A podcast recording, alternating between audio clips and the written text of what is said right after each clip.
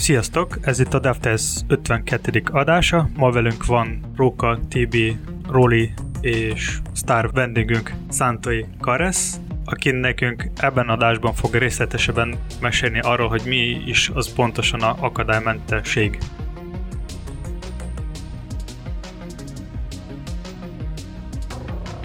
Szóval Karesz, kicsit tudnál mesélni magadról, hogy kerültél bele ebbe a szakmába, egyáltalán mit akar ez, mivel szoktál foglalkozni? Tehát magyarán a munkaköröd mondjuk mit fed le ebben az értelemben? Sziasztok, én is üdvözlök mindenkit.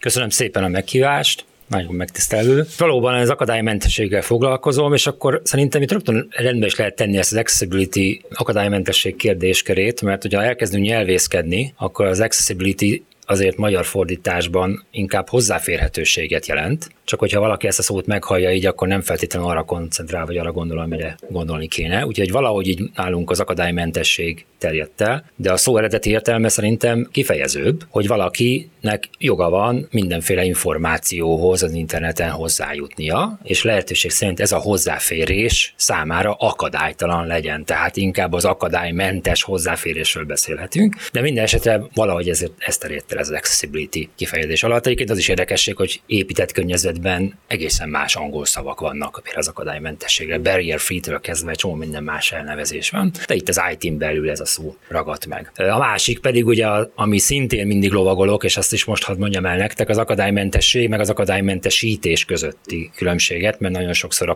mindenki akadálymentesíteni akar, amiben ugye az a szóban benne van, hogy valami eleve rossz volt, és utólag fogja valaki a kalapácsot és a vésőt, és csinál belőle valami jót. Tehát magyarul egy rossz kód, egy rossz honlap, és utána valaki jön és mentesíti. Holott igazándiból az akadálymentességre kellene törekedni, hogy eleve nulláról építkezve elinduljon egy folyamat, ami eleve jót fog szülni magából. Tehát ez is egy kicsit nyelvészkedés, de szerintem fontos. Én hogy kerültem ebbe a témába? Sokan ugye az feltételezhetik, hogy érintett vagyok, vagy esetleg a családomban valaki érintett, és ezért kezdtem el a témával foglalkozni. Hála jó Istennek ez nem áll fönt. Egyszerűen annyi történt, hogy így kvázi mérnökként elkezdett az a dolog foglalkoztatni, hogy oké, hogy mit csinálunk weboldalakat, de vajon más mérnöki tudományhoz hasonlóan nem áll fönt az, hogy nem minden a külcsíny. Tehát, hogy esetleg nézzünk már be a kódba belülre, hogy vannak-e olyan szabványok, vannak olyan specifikációk, vannak olyan követelmények, amit egy kódnak teljesítenie kell. Ti is mindjárt tudjátok, hogy nagyon sokszor a munkák nagy része, vagy a ti munkátok abban áll, hogy megjön a layout, és akkor mindent neki úgy nézzen ki, ahogy azt megtervezték a designerek, és akkor ennek mindent vessünk alá. De mindig azt mondani, hogy egy épületnél sem feltétlenül te mindig a homlokzatból fogsz kiindulni. Ha valaki akar vásárolni egy épületet, vagy egy lakást, akkor hát a legnagyobb hülye lenne, ha elkezdeni, hogy jaj, de szép a homlokzat, de szép ez a festés, és nem kezdenem mögé nézni, hogy jó, de mik az alapok, hogyan vannak a csövek, stb. Tehát engem ez a téma kezdett érdekelni. Minőségbiztosítás, weben, mit jelent az, hogy valami minőségi. És akkor ennek vannak különböző ágai értelemszerűen, hogy mennyire tartja a specifikációt, esetleg belekerülhet már SEO is, bár ezt, mikor én pályám elején voltam, akkor még nem nagyon beszéltünk, és akkor elég hamar belefutottam ebbe a témába, hogy használhatóság, meg a használhatóságon belül az érintett esetleg olyan csoportok számára használható a honlap, amire nem nagyon gondolunk. És ez nekem úgy megtetszett, és láttam, hogy ebben nem nagyon foglalkoznak itthon, világszerte sem sokan, de azért elindult valami folyamat. Ez a 2000-es évek eleje, közepe egyébként, amiről most beszélünk. Akkor még UX-ről nem is nagyon beszéltek, akkor mindenki még csak használatosságról beszélt. És akkor elkezdtem ebben foglalkozni, és úgy gondoltam, hogy ez izgalmas, szakmailag is izgalmas, jót is csinálok vele, hiszen sok embernek segítek, úgyhogy valahogy ez nekem így megtetszett, és akkor erre specifikáltam magam. Alapvetően kezdetben egy céget alapítottam rá egy barátommal, közösen, és akkor ez egy darabig ment, de utána magánzó lettem, tehát abszolút szabadúszóként dolgozom. Titulusom mindig változik, de alapvetően webakadálymentesség szakértőként szoktam magam titulálni. Ezt most már meg is tehetem, hiszen jelenleg van egy olyan tanúsítványom, ami egy nemzetközi szintű tanúsítvány, amiből jelenleg úgy tudom, hogy egyedül vagyok, bár Roli mondta, hogy esetleg ő is pályázik majd erre a dologra. Minden esetre ez egy nemzetközi specifikáció, vagy egy nemzetközi tanúsítvány, amit mindenhol elismernek a világ. világon, tehát ilyen szempontból most már ez nem egy odapigyeztet szó, hanem valóban, ha tetszik, van erről papírom. Ennyi. Alapvetően a munkám nagy része abból áll, hogy vizsgálók, auditálók, az azt jelenti, hogy jön egy megrendelő, és azt mondja, hogy itt a kész honlap, mondjam meg, mi a rossz benne. Na, ez az akadálymentesítés. Ezt utálom jobban, mert ugye sokkal nagyobb meló, és akkor mindig végig kell hallgatni a sirálmakat, hogy akkor hú de mennyi munka, hú de nehéz, hú de blablabla. Sokkal jobban szeretem azt a munkát, amikor tanácsadóként vonnak be nulláról, ugye itt a Sivánál lesz már többször megtörtént, amikor így munkakapcsolatba kerültünk, ezek a jobb projektek, mert ilyenkor nullán lehet már jobb irányba terelni a történetet. És akkor nyilván az is felmerül, most ugye mellett erről is beszélünk, ugye szeptember 23-a óta él egy törvény Magyarországon, ami ezt az akadálymentességet a közcélú honlapok esetében nagyon durván specifikálja. Tehát nagyon sokszor azt kérik, hogy tényleg adjak valami véleményt, szakvéleményt arról, hogy ez a honlap jó-e, nem jó, és ha általában ha nem jó, akkor mi a rossz rajta. És még egy harmadik dolog van, ami előjön, az pedig a tanítás. Azt nagyon imádom, nagyon régóta csinálom. Fejlesztőket nagyon sokszor mindenféle témára tanítottam már, web akadálymentességen túl is, pont visszakanyarodva erre a szabványokra, amikor bejött a HTML5, meg még régebben, hát nagyon sok minden ilyen téma volt, amit tanítottam, úgyhogy több száz embert tanítottam az országszerte. Ezt nagyon szeretem, nagyon kikapcsol, és picit ugye az embernek az agy átváltja egy olyan témára, ami nem mindig a napi rutin, ami megszokott rutin. És ez egyébként jár valamilyen szintű felelőssége is? Tehát ugye te auditálsz egy oldalt, vagy tanácsot adsz fejlesztőknek, hogy hogyan készítsék el azt az oldalt felelően, hogy az akadálymentes legyen. És nyilván miután leauditáltad, az azt jelenti, hogy az oldal megfelelő szabvány mentén akadálymentesnek mondható. De utána tehát van még egy réteg, aki esetleg ezt visszaellenőrizheti, hogy mégsem teljesen akadálymentes az oldal, vagy pedig csak szimplán felhasználó oldalról, ha esetleg jönnek reklamációk, hogy hát ez az oldal akadálymentesnek van mondva, de szerintem nem lehet teljesen jó használni abban a szempontból. Ilyen azért egy előfordulhat, tehát megkereshetnek ilyennel kapcsolatban? Természetesen. Tehát tulajdonképpen az akadálymentesség, ezt szoktam mondani, nem olyan, mint a konnektor. Tehát, hogy a konnektornál fogja magát, jön az auditor, vagy hívjuk bármi másnak, bedugja a kis műszerét, megmutatja, hogy 230, érintésvédelem, meg oké, rápecsételem, aláírom, és oké. Na hát a weboldalaknál nem ez van. Tehát az akadálymentesség az egy állapot. 100%-osan akadálymentes honlap nincs, nem is lesz. Ezt egy műszerként kell elképzelni, aminek vannak különböző sávjai, nyilván van egy piros sávja, amikor nagyon rossz, vagy egy sárga, ami közepes, egy zöld, amikor már egyre jobb.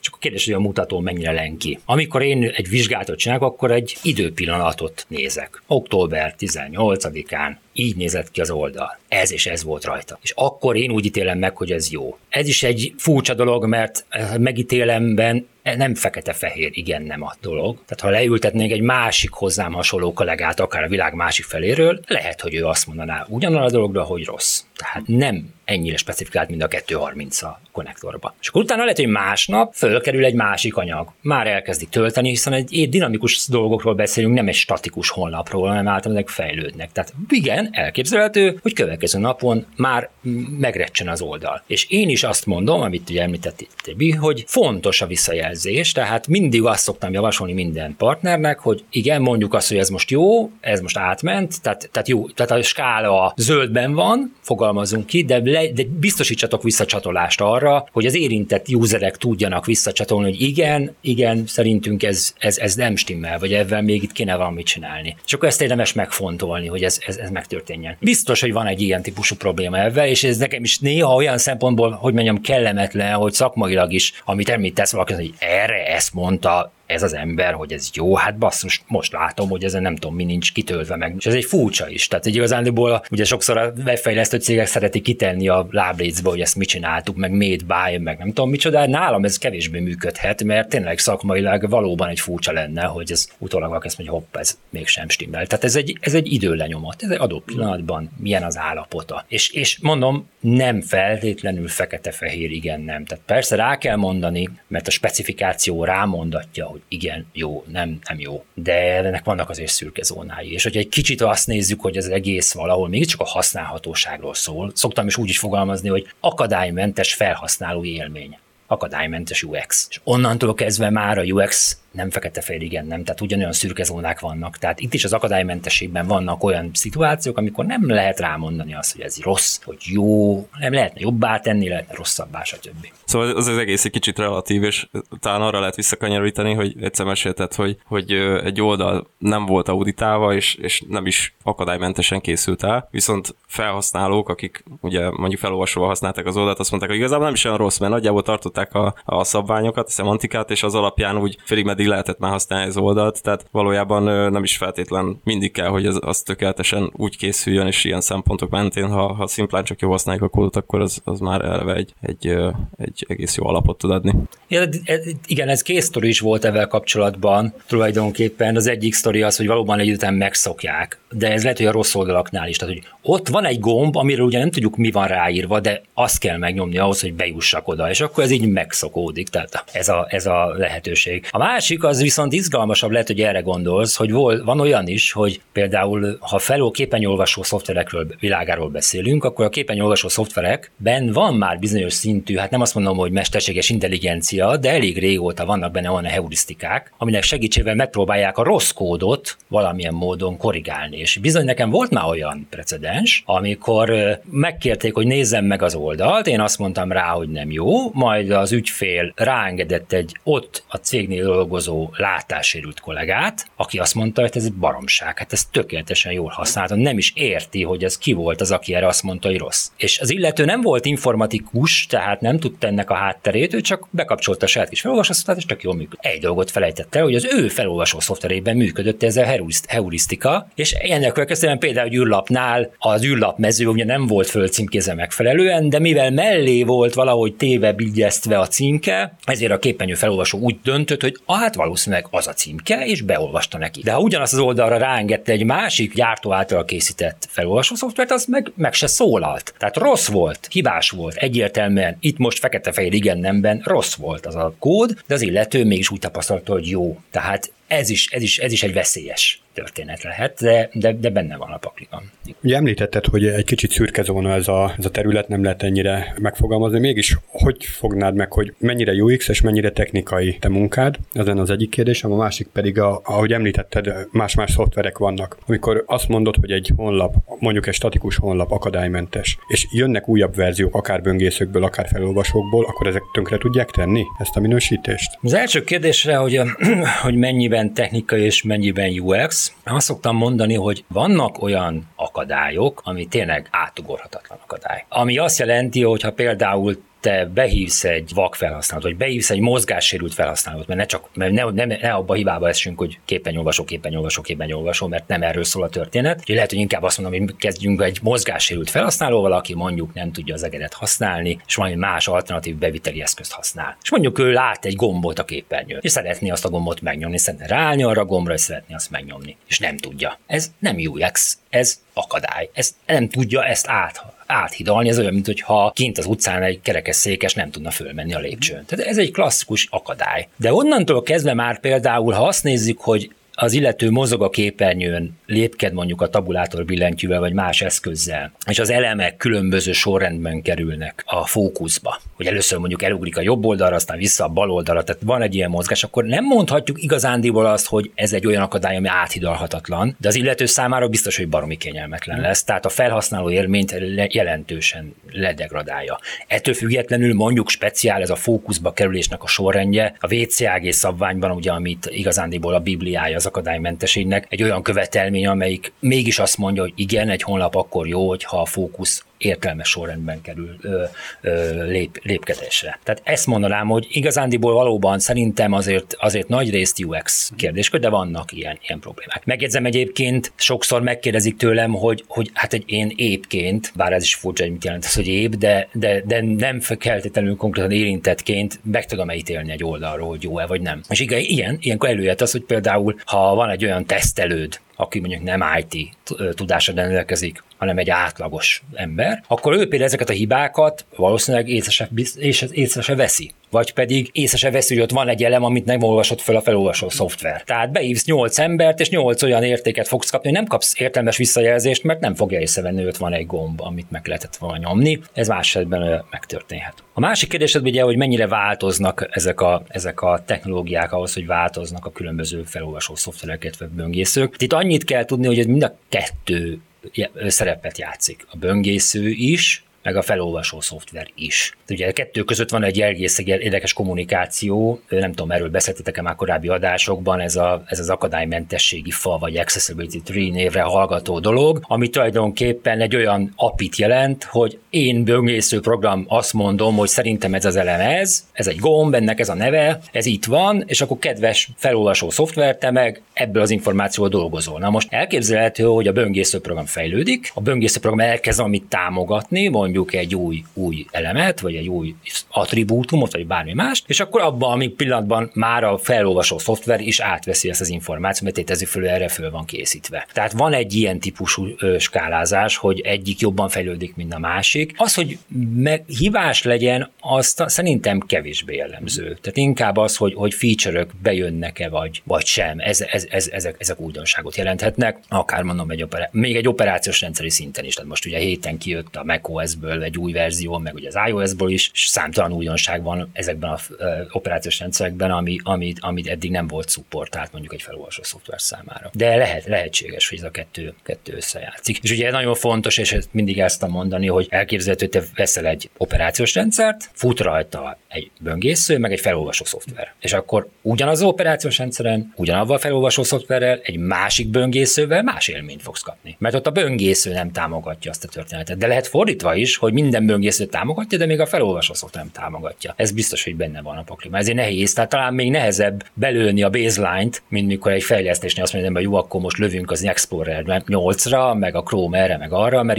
itt azért több játékos van ebben a történetben. És ugye mondtad, hogy az auditok úgy szoktad csinálni, hogy az adott időpontba, vagy mondjuk valamelyik nap, vagy hónap, és ugye az oldalak az nem állnak egy állapotban, hanem mindig újabb és újabb verziók jönnek ki, és gondolom, hogy a cég számára, vagy az ügyfél számára az nem biztos, hogy mindig jó egy ilyen fajta auditot csinálni, mert lehet, hogy pénzköltséges, vagy másokok is lehetnek. Ezt a részét lehet valahogy automatizálni, hogy van erre valami eszköz, hogy mondjuk kijön egy újabb verzió, és valahogy megvizsgálni, és mondjuk, hogy megfelelően annak az állapotnak, ami előtte volt, nem tudom, 100%-ba, vagy valamelyik arányba. Ezzel kapcsolatban szerintem érdemes onnan kezdeni, hogy a kétfajta módszertant ismer a akadálymentességi vizsgálatra a szakirodalom. Az egyik ugye a manuális tesztelés, a manuális vizsgálat, a másik pedig az automatikus. Most ne is auditról beszélünk, mert auditról akkor szoktunk általában beszélni, ha van valami szabvány, specifikáció, aminek megfelel a történet, de mondjuk ha azt vizsgálatnak hívjuk, az is, avval is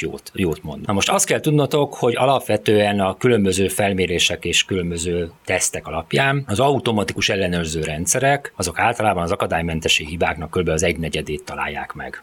Ugye ezzel kapcsolatban Rolinak majd lesz egy jó kis előadása október 21-én, amivel ebben a témával fog foglalkozni, hogy az automatikus teszteket hogyan lehet bevonni a munkába, amire biztos, hogy szükség van, és pont az a szenáriója, amit mondasz, hogy egy fejlesztő napi szinten, mikor buildel egy új verziót, hogy akkor meg tudjon arról győződni, hogy jó irányba halad, de nem követett el valami nagyon banális hibát. De mondom, ezek az automatikus rendszerek, ezek nagyon kevés hibát találnak meg, és pont a UX-es, tehát pont azokat a kérdéseket, ami nem algoritmizálható, vagy nehezen algoritmizálható, ott lehetnek olyan problémák, amiket biztos, hogy emberi szemnek, emberi, humán vizsgálat alapján kell elvégezni. És valóban erre mond, ahogy említetted, ezért a humán ellenőrzés ez egy viszonylag költséges történet, hiszen elég komoly erőforrást kell beletenni, tehát valóban nem lehet azt csinálni, hogy minden egyes honlap, minden egyes verzióját humán erőforrással vizsgálunk meg, vagy vizsgáltatnak meg, de ha valóban egy komoly minősítés kell róla, vagy valóban kell egy olyan állapotfelmérés, ami túlmutat ezen az automatizmuson, akkor ezt mindenképpen meg szokták csináltatni. És nem is biztos, hogy a megrendelő egyébként, tehát nagyon sokszor egyébként engem sem a megrendelő keres meg, hanem mondjuk egy pályázat van, vagy itt most ugye a törvényi kötelezettség, vagy esetleg harmadik félként, független harmadik partnerként, hiszen a fejlesztő azt mondja, hogy szerintem jó, a megrendelő meg most kinek elhiggye,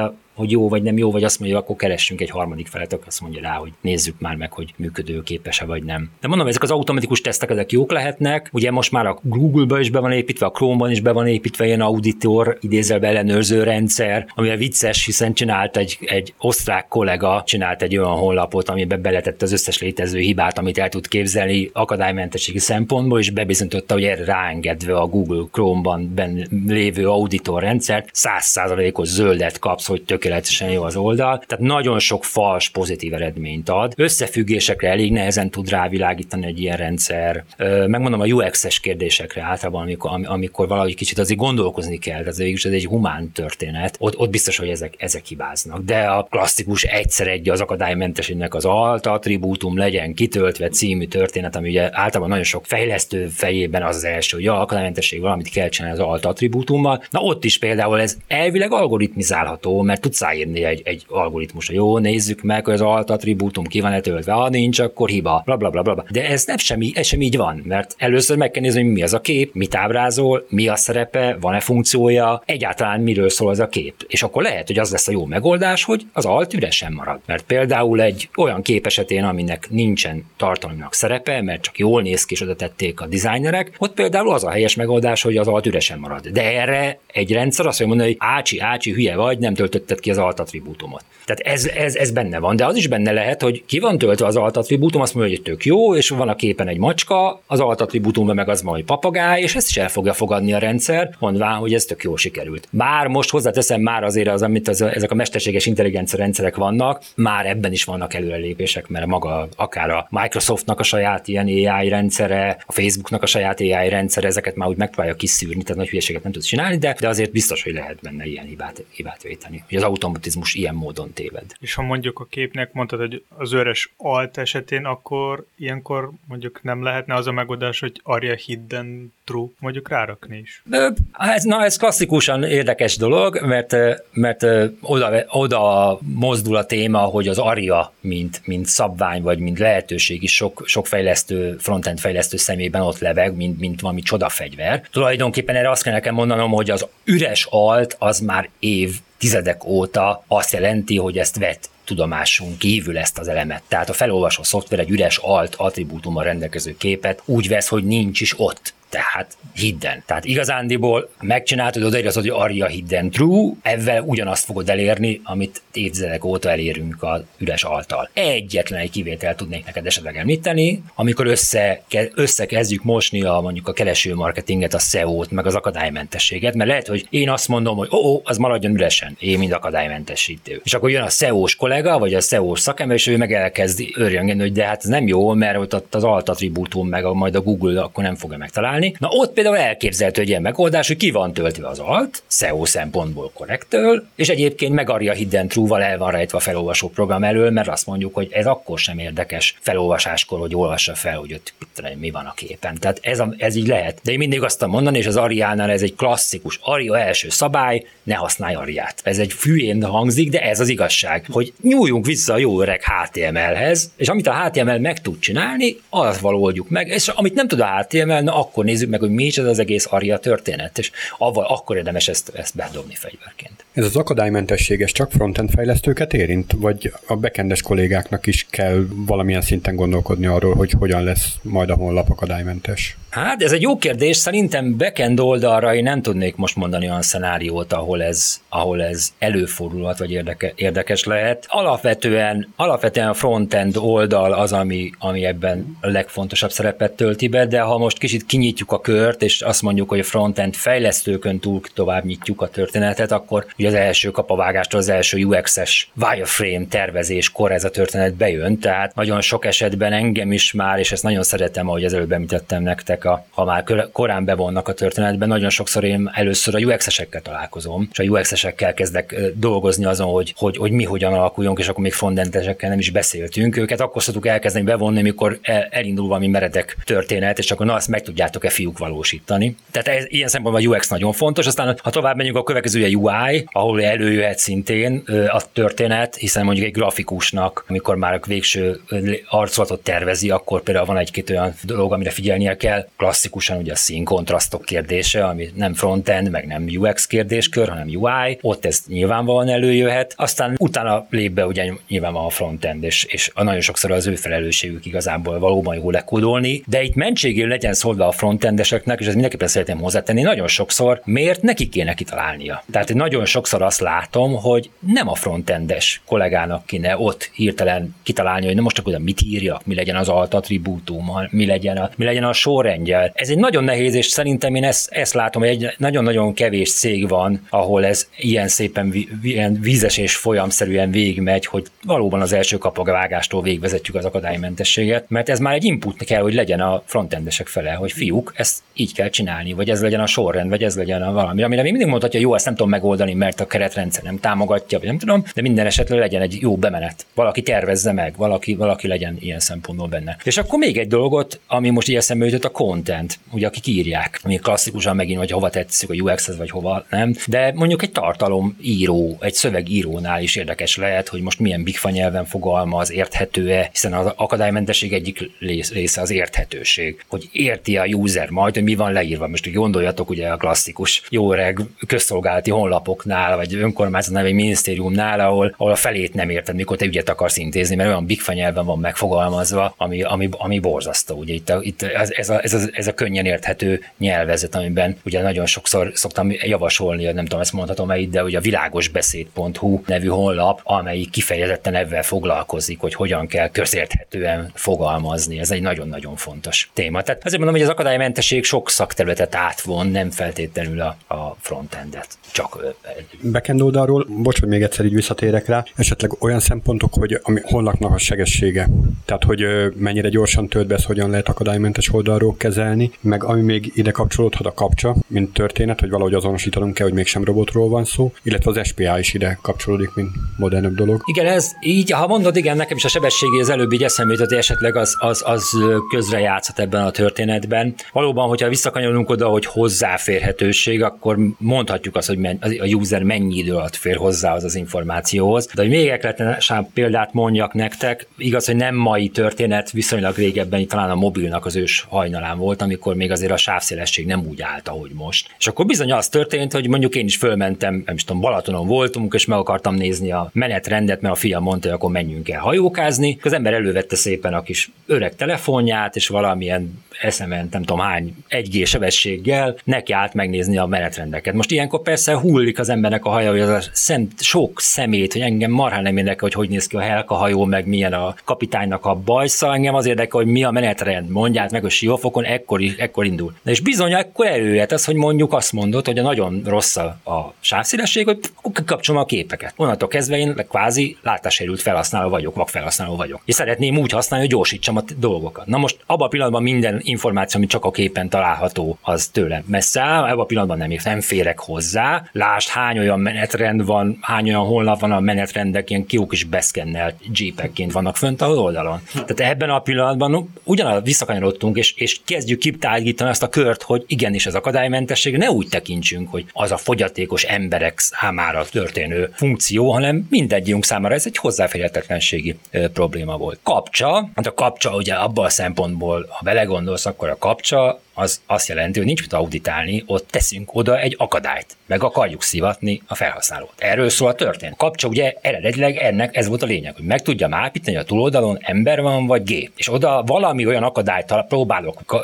betenni, amivel megakadályozom a gépet, azaz nálunk egy picivel talán most már lassan fejlettebb intelligenciát, hogy átverjen. Na most ezzel kapcsolatban rögtön átverem az illetőt is, az embert is, a humánt is. Tehát egyszerűen akadálymentes kapcsa, ez egy nonsens fogalom. Lehet vele játszadozni, de hát, hogyha akadálymentesítem a kapcsát, akkor miért tettem oda a kapcsát? Tehát akkor a kettő nem fér össze. Most persze gondolhatnánk, hogy jó, hát akkor nem a krikszkrak szöveget kell odaírnom, ott van a gomb, és nyom meg, és akkor majd felolva, vagy valami szövegben elhangzik a kód, de hát érdemes meghallgatni, hogy ezek milyen minőségűek, meg hát ugye manapság már a speech-to-text technológia olyan szinten van, hogy hát basszus, hogyha ezt oda teszek egy telefon mellé, vagy bármit, és fölismeri azt a hangot, és akkor azt is eltorzítják, meg angolul beszél, meg háttér háttérben örjöngés van, tehát csomó olyan funkció, hogy nem működőképes. Még talán ez a Google-nak ez a nem vagyok robot története állhat valamelyest legközelebb a történethez, hogy valóban csak egy checkboxot kelljen becsekkolgatnom, de hát ugye ott is azért vannak furcsa tapasztalatok, tehát amikor utána megkapod a képeket, akkor már meghalt a történet, hogy akkor melyik képen van a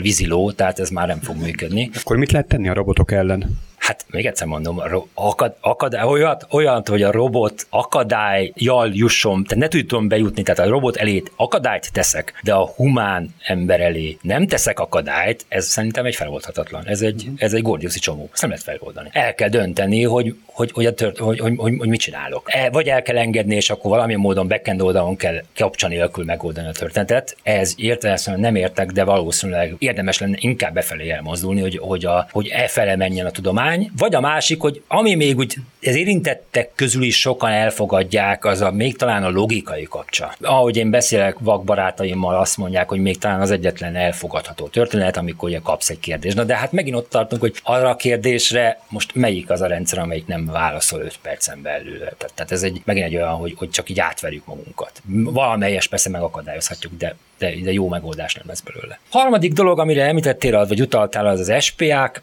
kérdése. Hát az SPA az igen valóban a mai világban elég trendi történet, és elég sok minden problémát felhoz. Itt ugye megint egyrészt a felolvasó szoftverek felhasználói számára, tehát vakfelhasználók, illetve azok, akik nem feltétlenül csak vakfelhasználók használnak felolvasó szoftvert, azért ezt is tegyük tesztába. Tehát elképzelhető valaki van így látóként használja a felolvasó szoftvert, de minden esetre a felolvasó szoftver felhasználók számára, akkor ugye a mozgássérült felhasználók számára, vagy akik nem tudnak mondjuk egeret használni és billentyűzettel használják a rendszert, valóban komoly akadályok lehetnek, de ezeket nem tudom, hogy mennyire backend besorolnám. Szerintem itt is inkább több feladata lehet egy frontendesnek, olyan tekintetben, hogy adott pillanatban mondjuk a megfelelő fókuszokat hova pakolgatják mondjuk egy akció után, amikor mondjuk átlépek az egyik screenről a másik screenre, ugye refresh nélkül, vagy egyáltalán hogyan jelzem egy felolvasó szoftver számára, hogy történt valami, mert nyilvánvalóan amikor page refresh van, akkor azért mégiscsak van egy esemény, ami kiváltja azt, hogy most történt egy frissítés, és akkor felolvasó szoftver is elkezd egy algoritmuson végigfutni, akkor most beolvasom, hogy milyen oldal nyílt meg, azon hány link van, hány gomb, stb. SPA-nál ugye ez nincs meg. De szerintem ez is inkább egy előtervezés és frontendes kérdéskör, mint sem backend. Legalábbis ha hagyományos értelemben veszem, akkor biztosan. Említetted ezt a menetrendes, képbeszúrós, hátráltató tényezőt, vagy hogy is mondjam, illetve volt most a kapcsa, azon kívül én, amit még ilyen hasonló példák tudok felhozni, az, és lehet, hogy egyszer beszéltük, hogy például a ülőhely foglalás megfelelő rendezvényekre, ugye, amik nem tudom, háttérbe valami flash-sel, vagy nem tudom, akármilyen technológiával, canvasszel, talán nem tudom, mivel szokták ezeket megcsinálni. Tehát az, hogy azzal van létrehozva, és nagyon nehéz ilyen szempontból kezelni, meg még talán, ami nekem erről eszembe jut, tehát ilyen akadályozó tényező, az ilyen nagyon bonyolult táblázatok, amikor annyi adat van benne, hogy azt így lehet, hogy nem lenne érdemes egy helyre így betuszkolni mindet, mert úgyse tud egyszerűen komfortosan végigmenni rajta érthetően a felhasználó. De ezeken kívül van még valami tipikus példa, amit itt nagyon el kell kerülni fejlesztésre, tehát hogy azt hiszük róla, hogy ez hasznos a felhasználónak, de közben ha akadálymentes szempontból nézzük, akkor meg pont, hogy gyakorlatilag megöli a folyamatot, vagy tehát például, hogy nem tudok ülőhelyet foglalni, mert nincsen lekezelve, és ott megáll a folyamat. Kész, nem tudom ezt egyedül elvégezni. Igen, az ülőhelyes példa, vagy az ülőhelyi foglalós példánál nekem mindig az eszembe, amikor egyszer egyik tanfolyamon az egyik hallgató mondta, hogy hát ő ugye szintévesztő, és ő egyedül képtelen moziba jegyet venni, mindig meg kell várni a barátnőjét, mert csak ő tudja megvenni a jegyet, mert nem feltétlenül úgy van rosszul lekezelve, hogy nem használható, mondjuk nem lehet egérrel használni, vagy nem lehet felolvasó szoftverrel, hanem például a szintévesztők számára olyan színkódot alkalmaznak, már melyik legtöbbször ugye piros jelzi a foglalt, zöld a szabad helyeket, és ez a klasszikus két olyan szín, amit a szintévesztők közül a legnagyobb számban tévesztenek, ugye a úgynevezett piros-zöld színtévesztés. Na most ebben az esetben végül is a felelősség, ugye itt nem a frontendesé, ahogy az előbb említettük, hanem mondjuk azért a UI tervezője, aki azt mondja, akkor akkor nézzünk majd más színkombinációt, vagy használjuk ezt a színkombinációt, mert végig csak a piros-zöld, az valamelyest, ez a szabad-nem szabad jelzi, de akkor tegyünk mellé valami más jelzést is. Ugye klasszikusan szoktuk arra mondani, hogy a szín mellett még hordozom valami információt, akár egy lehet egy pötty, egy satírozási minta, vagy bármi, ami lehetővé teszi, hogy ezt meg tudják különböztetni. Tehát ez ebből a szempontból egy jó példa. Nyilván van persze ettől függetlenül egy problématikus dolog. A táblázatnál is ugyanez a szituáció, de teljesen egyetértek veled, hogy a táblázatokat is néha túl tudjuk bonyolítani, és néha már annak a feldolgozása marha nehéz, még akár látóként is. Azért gondoljatok bele, a táblázat az egy klasszikus vizuális műfaj. Nem is tudsz róla, de amikor te ránézel egy táblázatra, megnézel benne mondjuk egy árlistát, és megnézel benne egy árat, akkor abban a pillanatban végülis a szemed észrevétlenül elkezd csinálni egy mozdulatot, és megnézni, hogy melyik sorban vagyok, meg melyik oszlopban vagyok. És akkor úgy tudod detektálni, hogy ez minek az ára. Tehát ilyen számomra ez egy vizuális történet. Na most gondoljatok be, ugyanezt kéne eljátszani ugye egy felolvasó szoftver esetében, amire egyébként van is lehetőség, ha jól van lekódolva. De minden esetre valóban, amit így klasszikusan felhasználó, vagy fejlesztők el tudnak követni, és azt gondolják, hogy az jó, az valóban ezek a beágyazott képek, amik az információ csak oda van rakva, és abban gondolunk, hogy az majd valószínűleg felfog, vagy azt majd a felhasználó látni fogja. Igazándiból néha én a galériáknál érzem ezt a történetet, ahol szintén nyakunkba veszünk egy csomó olyan dolgot, ami jó, persze lehet, hogy klassz, meg nagyon jó, de azért, ha belegondoltak, akkor például a mobil esetében én nagyon sokszor látok olyan mobil alkalmazást, vagy mobil weboldalt, ahol ott van a nagyítás funkció továbbra is, de úgy, hogy ugye pop-up-ban előjön, és néha a előjövő modálban, pop-up-ban kisebb a fotó, mint az eredeti képen volt, tehát hogy ott igazából nem sok értelme volt,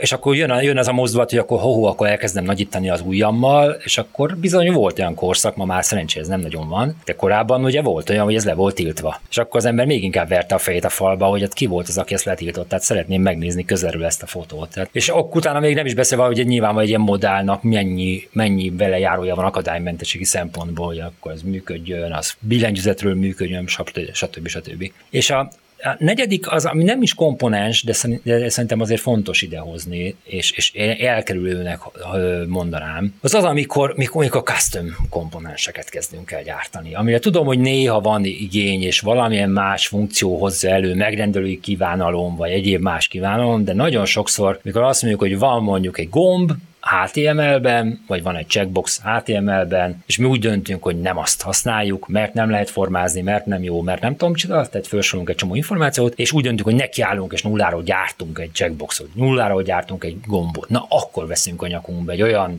hatalmas melót, amivel tulajdonképpen vagy nem törődünk az akadálymentességgel, és akkor átsiklunk rajta, és akkor ez fogja kihozni a különböző akadálymentességi hibákat, vagy azt mondjuk, hogy törődünk vele, de akkor meg azért hullik annyira, hogy Jézus Mária, azért ebben mennyi melót kell beletenni, és ez hány órát égettünk már el avval, hogy most az a szerencsétlen gomb működjön, de tudnunk kell azt a kezdetkor, hogy ezt mi vállaltuk föl. Mi döntöttünk úgy, hogy nem a gyári jó akadálymentes checkboxot használjuk, ahol a Chrome, meg a Microsoft, meg a többiek megírták helyettünk annak az akadálymentességét, hanem úgy döntünk mi, hogy na, mi nulláról egy spamből most gyártunk itt egy checkboxot. Akkor vegyük tudomásul, hogy akkor nekünk meg kell hozzá írni mindent, ami az akadálymentessé teszi.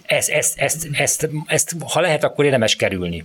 Tehát ilyen szempontból biztos, hogy de tudom, hogy sokszor erre nincs lehetőség, mert valami presszió van ebben kapcsolatban. Sokszor üzleti igény függő ez, tehát nyilván a natív elem nem tudja kielégíteni azt, ami a kérés. Igen, de azért szerintem azért érdemes hozzátenni, hogy nyilván ti is itt ebbe a podcastben is sokszor foglalkoztatok ezzel, hogy azért érdemes egy kicsit egy utánkövetést végrehajtani. Tehát azt mondani, hogy nézzük már meg, hogy még mindig az van, hogy azt a gombot nem lehet formázni, mert sokszor azért, valljuk be őszintén, a fejlesztőkben ilyen évekkel ezelőtti rossz tapasztalatok vannak, hogy hát akkor nem lehetett formázni. Jó, tudom, van egy baseline, azt kell mondani, hogy működnie kell ilyen és ilyen böngészőn, de azért érdemes néha után nézni annak, hogy akkor na, azt meg lehetem már oldani, és akkor lehet, hogy elkerüljük ezt a csapdát.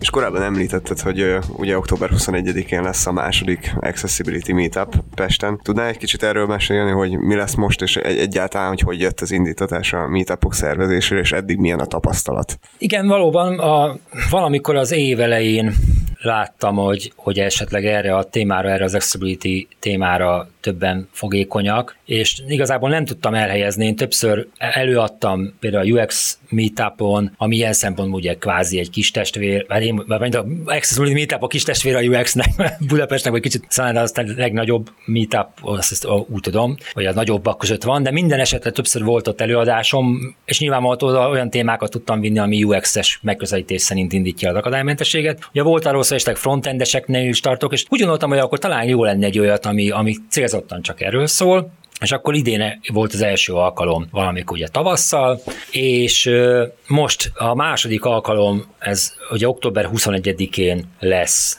este 18:30-kor a Nem adom fel kávézóban, amiről annyit kell tudni, hogy autentikusan egy olyan hely adott ennek a rendezvénynek tulajdonképpen házigazda szerepet, ahol megváltozott munkaképességű a dolgozók is, tehát magát az egész kávézót, éttermet megváltozott munkaképességű emberek üzemeltetik, és felszolgálástól kezdve a főzésen át mindenki ebbe az esetben, ebbe a körbe tartozik. Szóval ott lesz maga a rendezvény, alapvetően 3 előadásunk lesz. Az első előadásban pont a hallássérültek szemszögéből fogunk megnézni egy nagyon érdekes témát. A Siketek és Nagyothalló Országos Szövetségétől jönnek előadók. Elindult egy olyan kampányuk, ami arról szól, hogy hogyan lehet a hallássérültekkel pont így a jelnyelv kapcsán Facebookon, Instagramon és egyéb ilyen közösségi médiában kommunikálni, mert ez szerintem egy nagyon fontos történet. Aztán utána jön Rolandnak az előadása, aki pont ugye az automatizált különböző tesztelésekről fog egy előadást tartani, amivel ugye pont azt feszegeti majd, hogy a bildek alatt hogyan lehet majd ezt az egész történetet megfogni. Majd végül az utolsó előadást jó magam fogom tartani, amiben a kártyakomponensekről fogok beszélni, amit azt tapasztaltam, és nagyon szinte nincs is olyan weboldal, ahol ebben nem találkoztam volna, ugye ami arról szól, hogy akár egy egyszerű híreknél, mikor van egy olyan oldal, akkor hírek, és akkor alatta szépen látunk egymás mellett, egymás alatt dobozocskákat, ilyen kártyákat, amiben van valamilyen fotó, meg van hozzá valamilyen szöveg, esetleg van egy dátum, meg valami továbbolvasom, vagy read more, vagy bármi, és hogy egy ilyen kis kártyának, egy ilyen kis dobozkának mennyi minden specifikációjának kell lenni ahhoz, hogy ez valóban akadálymentes legyen, tehát erről lesz a harmadik előadás, és utána hát nyilván van előtte és utána is egy kötetlen hálózatépítés, meeting, meg egyéb beszélgetések lesznek, úgyhogy sok szeretettel várunk mindenkit, akit a téma érdekel. Most már eléggé fogynak a helyek, úgyhogy érdemes gyorsan lépni. Hát utána meg terveink szerint ugye ezt folytatnánk tovább adott negyed évente körülbelül egy előadás sorozattal.